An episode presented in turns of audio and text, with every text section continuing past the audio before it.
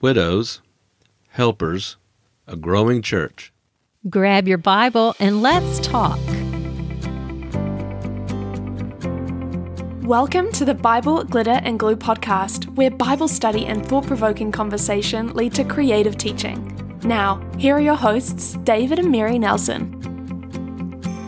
Hey, it's good to have you with us in another episode of Bible, Glitter, and Glue. And Mary, we're going to be talking about another story from the book of Acts today. That's right. We're still in the early chapters of Acts. The church is just getting off the ground. And we're in Acts chapter 6, verses 1 through 7. Talk about a little bit of organization that goes on, some helpers in the church. Shall we read it today, David? Sure. I'll start and I'll finish. You Okay. read the middle bit. I'll do the middle of the sandwich. Okay. So it's chapter 6, starting in verse 1.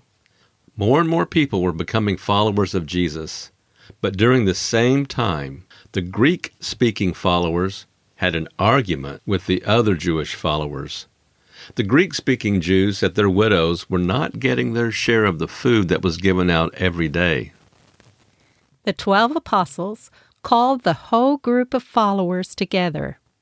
They said, It is not right for us to stop our work of teaching God's Word in order to serve tables. So, brothers, choose seven of your own men. They must be men who are good, they must be full of wisdom and full of the Spirit. We will put them in charge of this work. Then we can use all our time to pray and to teach the Word of God. The whole group liked this idea. So they chose seven men Stephen, a man with great faith and full of the Holy Spirit, Philip, Procurus, Nicanor, Timon, Parmenas, and Nicholas, a man from Antioch who had become a Jew. Then they put these men before the apostles. The apostles prayed and laid their hands on the men. The Word of God was reaching more and more people. The group of followers in Jerusalem became larger and larger. A great number of the Jewish priests believed and obeyed. Well, David, I was in the middle of that reading. I think I drew the short straw. Some of those names were really hard to say. But you read them so well. Oh, thanks.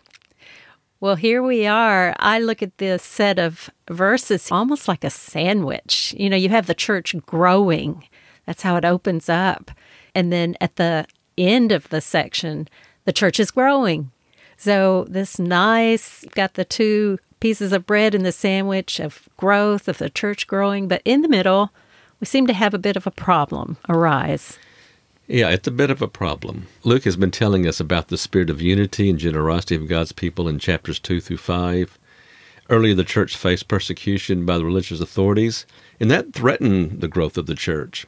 And in chapter 5, the church had to deal with another kind of problem, the deceptive lying of Ananias and Sapphira, and that threatened the growth of the church, but the church moved through those, and now the church is facing still another kind of internal problem, and that is how to maintain unity and continue to grow in a church that is very diverse.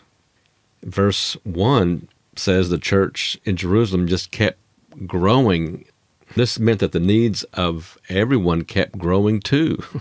That's right. And you have people that are all Jews, but they come from different places. They speak different language. They're not all exactly alike.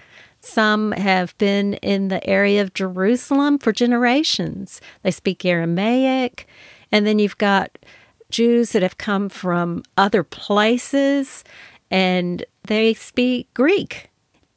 So sometimes they might face things a little differently. But one thing they have in common, they are hungry. They're being fed. There are widows in both of those groups. And to Jews, they see a huge responsibility in feeding these widows. In that time, this idea of a, a widow just relying on her family. And if there's no family, she's relying on the group to help her. So it's a good thing. And this idea of sharing and somehow they were distributing food, but an argument broke out. And maybe, in a way, an argument for, would you say, a good reason? Well, yeah, a great reason, because there was some important group that was being neglected these Greek speaking widows. The Greek speaking Jews were saying, wait a minute, our widows are not being fed. That's a problem. I do think it's important to note that sometimes arguments arise and disagreements arise that need to arise. If they would not have sat together and discussed this, even if it was in a heated way, if they would not have done that, those widows would not have been fed. And I think it's important to note on a side issue, sometimes we think, I don't like this church because they're just arguing, I'm going to leave. But sometimes disagreements have to come to a point where people even get upset about it as long as they're working towards a solution. Shouldn't be something we're afraid of. And the apostles call the whole group together because they're wanting a solution. And they're very wise in what they do because they involve the whole church in the solution. This problem was affecting the whole church, it's particularly affecting the widows. This was affecting the unity of the church they involved the whole church. And so they said, look, our call is to go and pray and to teach and preach about Jesus. And we cannot do that and wait on tables or serve tables. We cannot be distracted from the work or the mission that God has commissioned us to do, and that is to be the witness for Jesus. You need to choose from among yourselves seven men that meet certain qualifications. Seven men who are good, who are full of wisdom and full of the Spirit so that we can devote our time to what we were called to do by Jesus. I think it's even stronger than that, David. When I was reading, it says the apostle said it would be wrong for us to stop doing those things and to sort out this problem of serving at tables. I mean, this mission of God is so important that they needed to get the church involved in solving this problem. Or these kind of things would happen all the time. Sometimes we need to help people solve the problems they are discovering. So I think it's great what they've done here. So they choose those men and those difficult names that I had to read. They're all Greek names, aren't they? They're all Greek names, yes. And it's probably significant because it was the Greek speaking widows that were being neglected before this problem rose to the surface, there was some organization, some people were feeding the widows. We assume it was probably the Aramaic speaking Jews were in charge. This was their home territory. These Greek speaking Jewish followers were considered, in a sense, foreigners. They're not from this area, this place. They chose seven men who were Greek speaking to make sure that the Greek speaking widows' needs were met, that they were fed in the daily distribution of food.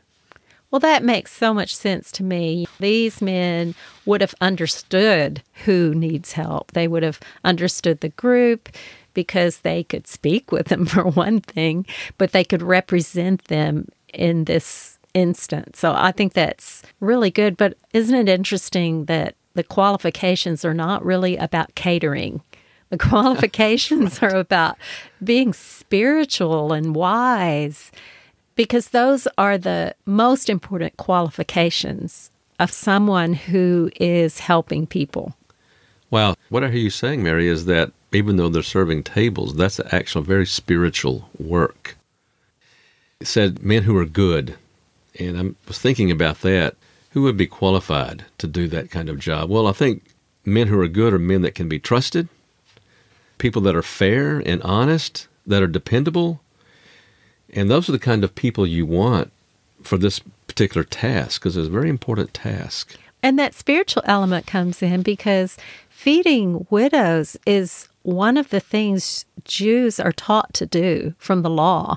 Feeding widows is very important. Widows are close to the heart of God. Taking care of widows and orphans, the, those that are fragile and in need. So, being spiritual means they are going to approach this from a godly perspective.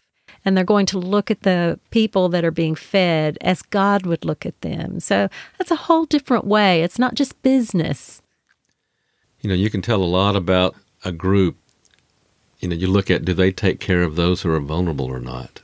Mm. And you find this group wanting to take care of the most vulnerable among them, and that's the widows. Isn't it interesting that as we've been looking through these early chapters of Acts, as the church faces these different challenges, solving these problems are so important because the church needs this. They need to have this attitude. We're here not just to serve ourselves, we're not even here just to preach to people. We're also to take care of each other and help each other. So I think this needed to be nutted out really early on. And I think that's wonderful because it gives us a pattern to follow as a church and as a Christian. And so the apostles laid their hands on these men, they prayed for them, and they appointed them to this task. What's the result of all this? Well, verse 7 says the word of God was reaching more and more people. The group of followers in Jerusalem became larger and larger and a great number of Jewish priests believed and obeyed. So, wow, with this issue handled wisely in a godly way and appointed the right people for this task, the church continued to grow. And the apostles were able to preach and teach as, as they were meant to do, as commissioned to do. And that vital role was being taken care of, and they were not distracted from that. All of those things working together were so important. And the gospel was reaching all parts of Jewish society. There were Aramaic speaking Jews who become followers of Jesus, Greek speaking Jews who became followers of Jesus, and now we're told even priests were becoming followers of Jesus. And just adding to that list, keep adding to that list all of these different kinds of people who are following Jesus. And that's the key. And we'll hear more and more as we read in Acts how this just can't be stopped. It's just continuing to move forward. I like David. I don't know if it's significant, but the repetitive words, it opens up with more and more people were becoming followers of Jesus. And in that last verse, the word of God was reaching more and more people. The group of followers in Jerusalem became larger and larger. It's interesting. It gives this idea of doubling, multiplying, growing, when I read that anyway. Yeah, I think Luke wants us to know that the church was really moving forward, that these are the true people of God, and they had an important message. Mary, I know there are a few things I want to point out about this story. First of all, I, I believe we need to understand these seven that were chosen were already active in the church. They already demonstrated these qualities that were needed to fulfill this task in the church. So we're seeing a new kind of leadership emerge in the church. So it's no longer just the 12 apostles doing what they do. Here are seven others who are fulfilling this very important role in the church. And two of these guys we're going to continue reading about in the book of Acts. And they're going to be proclaimers of God's word. I like this model too, David. One thing I noticed was the importance of a supporting role. You've got the apostles who were preaching and teaching, but just as important were these helpers that were taking care of another issue within the church because you need both for the church to grow. I think sometimes we think oh, we need to be in a leadership, out front, out loud position to be really worthwhile in the body of Christ. But that's not it at all. There are those people that are gifted in those areas and they need to do that. And there are some of us that just want to get behind those people. What other situations are arising? What can we do to make sure those people are able to do that role? And I think anyone who's ever been involved in, say, a, a, small church or even a new church plant, something like that, you quickly realize there are not people that are going to do some things if you don't do them. We're part of a smaller church and, and we don't have a staff, a large staff anyway. People pitch in. We have work bees. We come and we clean the building we have volunteers. I even hate to call people volunteers because they're just part of the body doing the function that God has gifted them to do. People that are not being paid to do a lot of the jobs, the finances and visiting people and teaching Bible classes. There are so many things that people do that are supporting roles. And that's so important because that's the body of Christ. Just like a body has many parts and each part does its function, that's the church. Even the supporting roles are as important as any other role.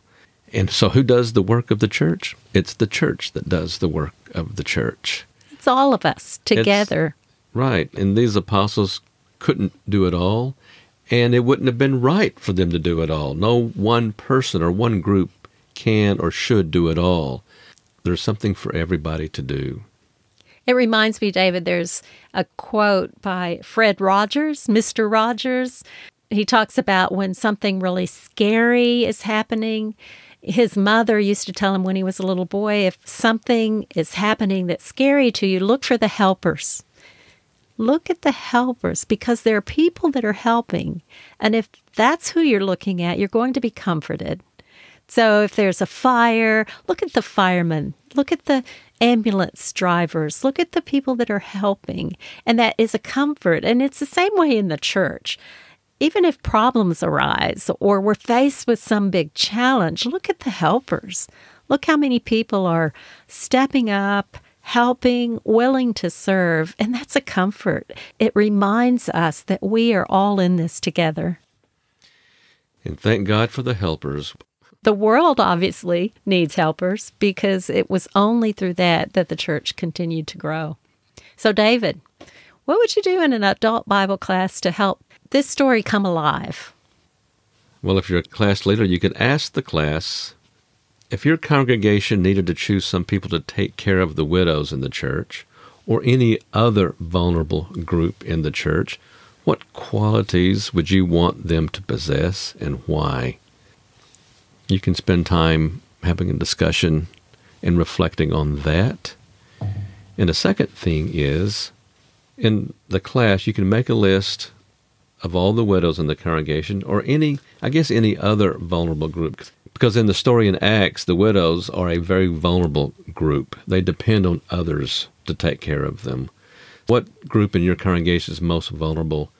If you have widows, make a list of the widows in your congregation and adopt them. You may have widows in the class. You may ask them, What are your needs? How can the church serve you and assist you? And you can pray for these people, visit them, maybe buy their groceries, take them out to their favorite restaurant, pick them up for church if they need it. There are always people in the church that need rides. And as a class leader, you can delegate these different ones in the class to organize different things.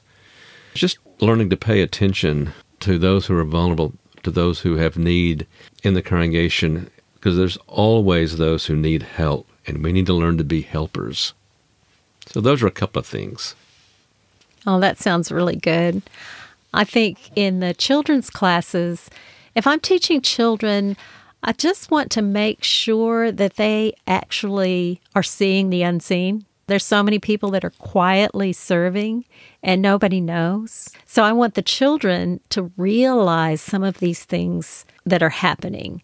We can just talk. Who mows the lawn? And let the children think about that a little while. Who does that? Let's talk about that. Who prepares the Lord's Supper every Sunday? Somebody is filling little cups with grape juice. They're making bread. Who does that? Who's cleaning up after church? Who's picking up the rubbish? Who is in the kitchen? Just there are so many things, so many jobs. So I think it would be really good for children to start thinking about that and noticing that. And depending on the size of your church, we're a small group, so our children know the adults by name. And so we would start naming those. But if you're larger, you might have a, a, church directory that lists some of the different things that people do. So you could do that. And even just what are you gifted in? How can you help the church? Because we have more formal helpers. there's a, a position called deacons. This becomes a little bit more formalized. And there's elders. There are people that do different things in the church. So it would be good for the kids just to be aware of that. I think that my whole class could be spent on that because we could actually go and do some of these things. We could go help the church. I think this could be a really active learning experience for the kids. Kids, a lot of times, they want to help, they, they want to do their part. They really do. In fact, it's a funny, I guess, phenomenon. When you see children play, think about the things children do in play. Sometimes they will role play and act out fun things, but more often than not, children are mimicking adults working. They like to sweep the floor. They like to have a play kitchen. They like to drive the car. They like to play like they're taking care of the yard. All of these things, those are kind of work, but children want to do that. They want to be adults. So that means pitching in, helping. So I think it's an interesting thing. Children do like to help. If the opportunity arises, I would also possibly take the children to go visit maybe a widow or someone who is vulnerable, someone who is in need, and just to go and help them do something. We could go and pull some weeds, we could take them flowers, we could make some cookies and take them to them. So just giving them a little bit of hands-on experience in a empathetic way. You want to make sure people want you to visit. So I would caution that, but those are just some some things. That sounds great.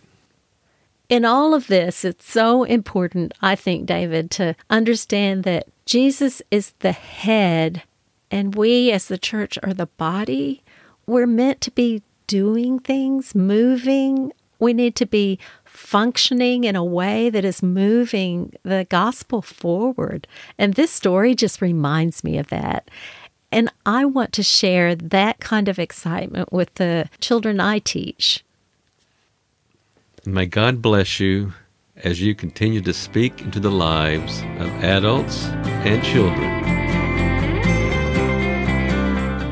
Thank you for listening to the Bible Glitter and Glue podcast. Subscribe now to listen to new weekly episodes and visit missionbibleclass.org for more free resources to help you share God's Word with children.